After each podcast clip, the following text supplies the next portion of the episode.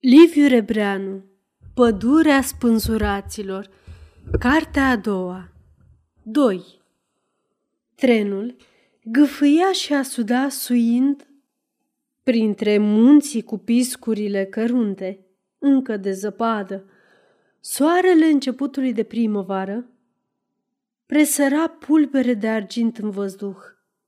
Pădurile și poienile tresăreau sub mângâierea razelor fierbinți. Viața nouă, tânără, vigilioasă, înviora năvalnic înfățișarea pământului. Numai trenul, încărcat de oameni și materiale de război, lung, scârțâind și pufăind, părea un monstru din altă lume, pornind să înfrunte tinerețea firii. Locomotiva se tăra încet, așteptându-se parcă să iasă în cale vreun dușman. Se strecura ca o șopârlă uriașă pe sub coastele și râpele nepăsătoare, ferindu-se de amenințări închipuite la fiecare cotitură. Într-un vagon rezervat pentru ofițeri, apostol Bologa stătea pe coridor, la o fereastră lăsată în jos, sorbind nesăturat priveliștea munților, carei aminteau Valea Someșului și îl făceau să uite unde mergea acum. Din clipa când a pornit la gară, i s-a trezit în suflet o îndârjire neastâmpărată, care îi fecunda iubirea și o păstra mândră și curată. Deodată, ușa compartimentului de la spatele lui se deschise cu zgomot și în ureche îi răsuna glasul lui Varga foarte încântat. Știi, Bologa, cine se află în trenul nostru? N-ai să ghicești. Generalul Carg.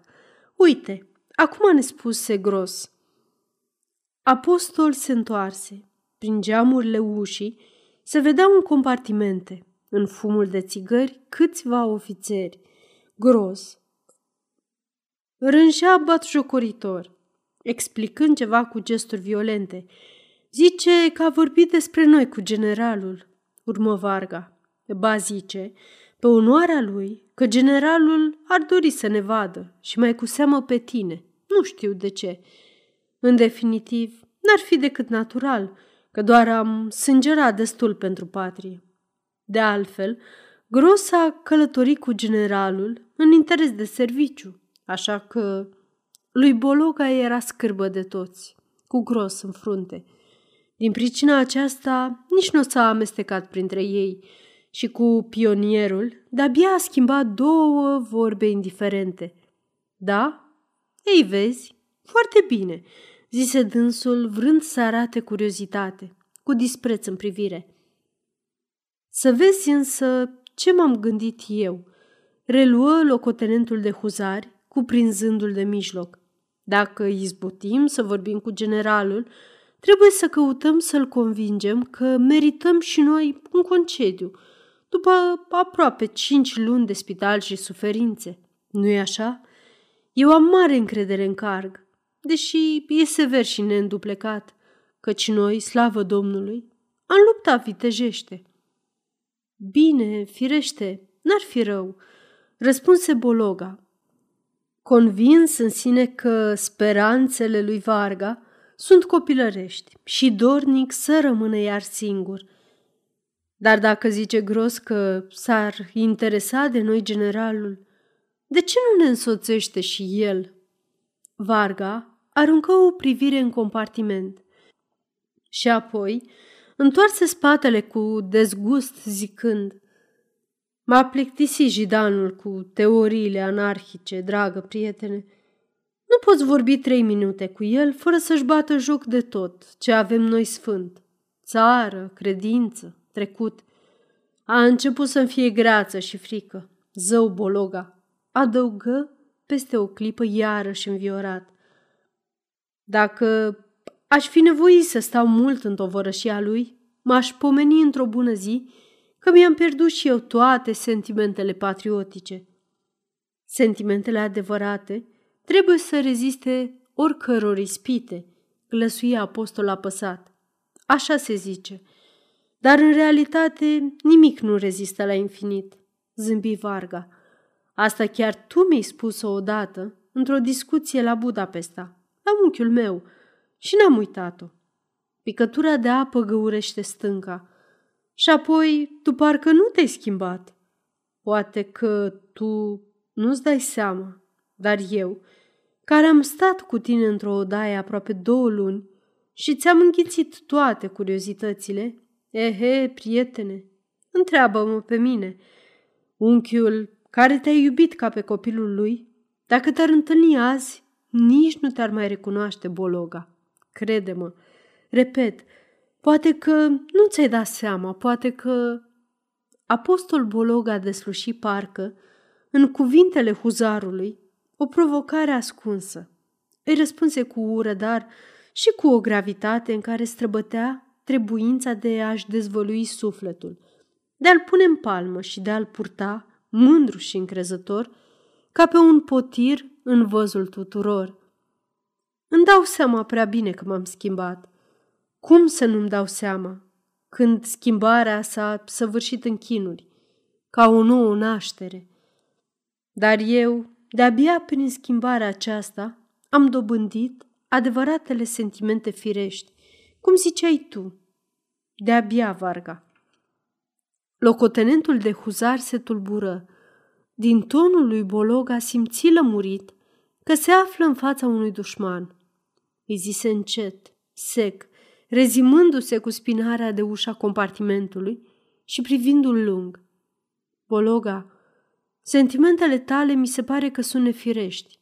Ia seama. Mă ameninți? întreba apostolul ironic. Sentimentele tale te mână drept în brațele dușmanului. Care dușman? repetă Bologa mai bat jocoritor. Dușmanul țării, oricare ar fi, vorbi Varga puțin mai aspru. În clipa aceasta tu, prietene, ești dezertor în gândul și sufletul tău. Apostol Bologa trăsări scurt, apoi zise repede, cu glas mai cald, apucându-l de mânecă și implantându-i în ochi privirea hotărâtă. Ascultă, Varga, tu ai fost odinioară om și te lăudai că sub mundirul militar vei purta veșnic o inimă.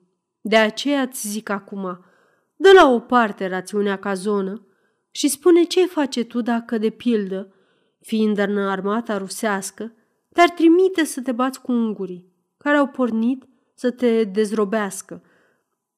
Stai, stai, nu e așa, prietene, bâlbâi locotenentul roșin. Mai întâi patria... Nu coli întrebarea, stărui Bologa triumfător. Răspunde cinstit. În asemenea cazuri, nu pot fi două răspunsuri. Varga tăcu. Întrebarea îl încurca și mai ales curajul lui Bologa. În sfârșit, zise șovăitor, există o lege pentru toți și o singură datorie care ne leagă prin jurământ. Când începe cineva să le judece prin prisma egoismului, sentimental, atunci lege, datorie, jurământ sunt valabile numai până în clipa când îți impun o crimă față de conștiința ta, întrerupse apostol cu vioiciune. Aceasta este o înregistrare Cărțiaudio.eu. Pentru mai multe informații sau dacă dorești să te oferi voluntar, vizitează www.cărțiaudio.eu. Toate înregistrările Cărțiaudio.eu sunt din domeniu public. Nici o datorie din lume n-are dreptul să calce în picioare sufletul omului, iar dacă totuși încearcă, Bologa sfârșit brusc, cu un gest vag, care spunea orice și nimic. Varga, surprins, îngăimă cu ochii mari. Atunci bănuielile mele. Atunci umbli cu gânduri de dezertare? Gânduri? murmură apostol cu un surâs straniu. Gândurile sunt schimbătoare, Varga. Am însă o credință vie în suflet. Asta da. Și dacă ea îmi va porunci să trec, să dezertez la inamic, adică la inamicul vostru, nu voi ezita niciun moment. Am face datoria cea adevărată. De altfel, chiar voi, judecând strâmb și fără pornire, îmi veți da dreptate și mă veți aproba. Sunt sigur că și tu, în sufletul tău... Nu, nu, Bologa, te înșel amarnic, zise Varga iarăși sec. Eu nu te voi aproba niciodată. Eu disprețuiesc crimele. Da? Întrebă apostol cu o mirare nepotrivită, adăugând îndată cu ton jovial. Fii sigur, Varga, că n-am să-ți cer aprobarea. Cel puțin, de s-ar întâmpla să trec prin sectorul tău și, dacă aș avea ghinionul să te întâlnesc, cel mult atunci ar putea fi vorba. Dar atunci, cine știe? Poate că am vorbi altfel. Să te ferească Dumnezeu Bologa, izbucni locotenentul grav și amenințător. Eu te-aș aresta, ba te-aș și împușca dacă ai încercat să te împotrivești, cu toate că mi-ai fost prieten. Fii liniștit, zise Bologa iarăși ironic. Am să mă oferez de sectorul tău ca de foc. Acum ești mulțumit? Tu poate glumești, dar eu nu glumesc deloc, declară apostol, devenind dintr-o dată sfidător. Locotenentul Varga era jignit personal de toate câte auzise. Seninătatea și hotărârea cu care Bologa, un ofițer, îi declara că va dezerta îl înfuriau. O clipă se gândi să-l denunțe și astfel să-l pedepsească.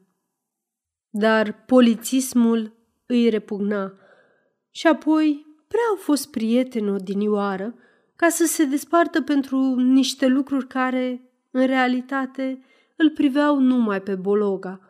Dacă ar putea citi cineva în sufletele tuturor ofițerilor, s-ar îngrozi de ceea ce ar descoperi.